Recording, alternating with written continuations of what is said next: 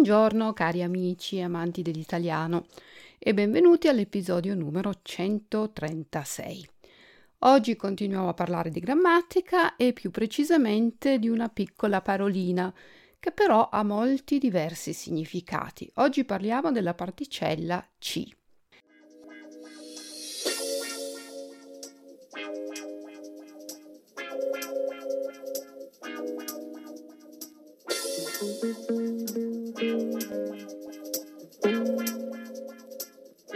La parola ci può sostituire un luogo. Mi spiego meglio. Se in una frase io ho parlato di andare o di essere in un determinato posto e nella frase successiva non voglio ripetere di nuovo tutta la frase, al posto del luogo posso usare la parolina ci. Facciamo un esempio. Vai dal dottore oggi? No, ci vado domani. La frase poteva anche essere vai dal dottore oggi? No, vado domani dal dottore. Nella seconda frase ho ripetuto il luogo dal dottore, ma così tutto diventa più lungo, noioso.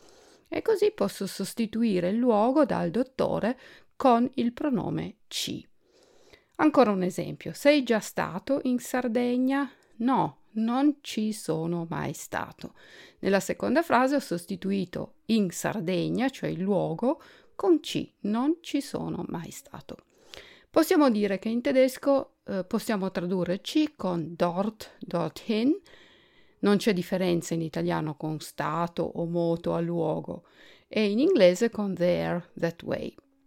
Ci lo conoscete anche nell'espressione c'è o ci sono per dire gibt, there is, there are.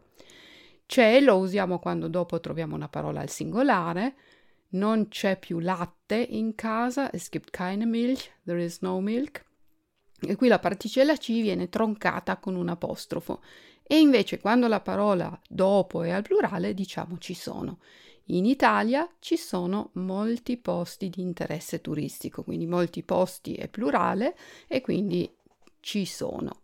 Ricordatevi che se fate una frase negativa la negazione va al primo posto. In questa casa non ci sono animali domestici. In diesem Haus gibt es keine Haustiere. In this house there aren't pets. La particella ci è anche all'interno dell'espressione volerci. Per fare la pizza ci vuole la mozzarella. Per fare la pizza ci vogliono i pomodori. Come nel caso di c'è e ci sono, che voleva dire es gibt, eh, il verbo volerci e alla terza persona singolare quando dopo c'è una parola singolare.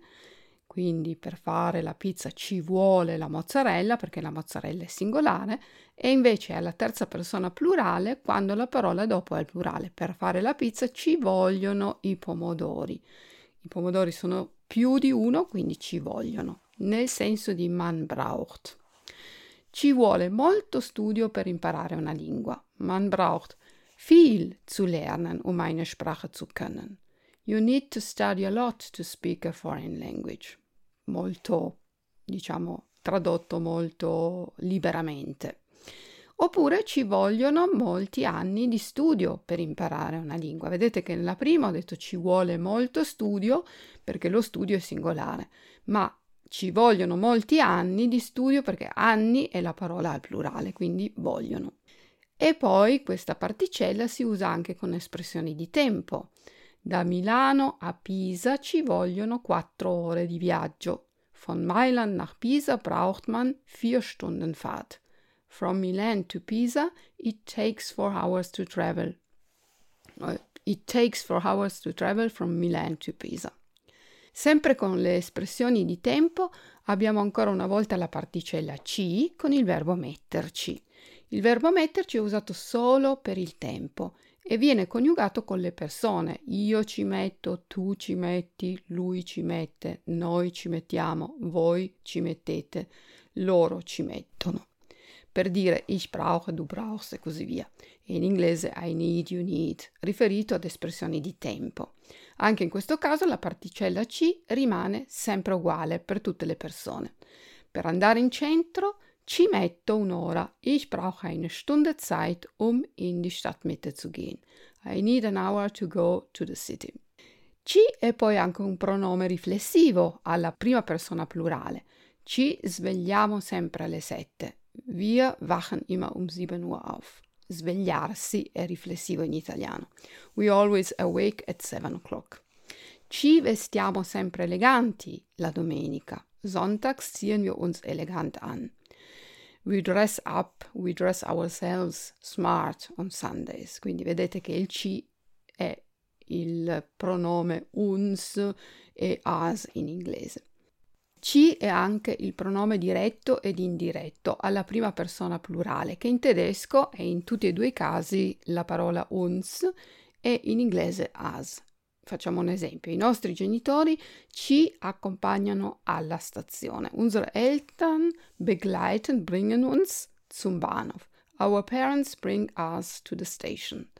In questo caso ci traduce uns o as in inglese, pronome diretto, cioè accusativo, wen begleiten die Eltern uns.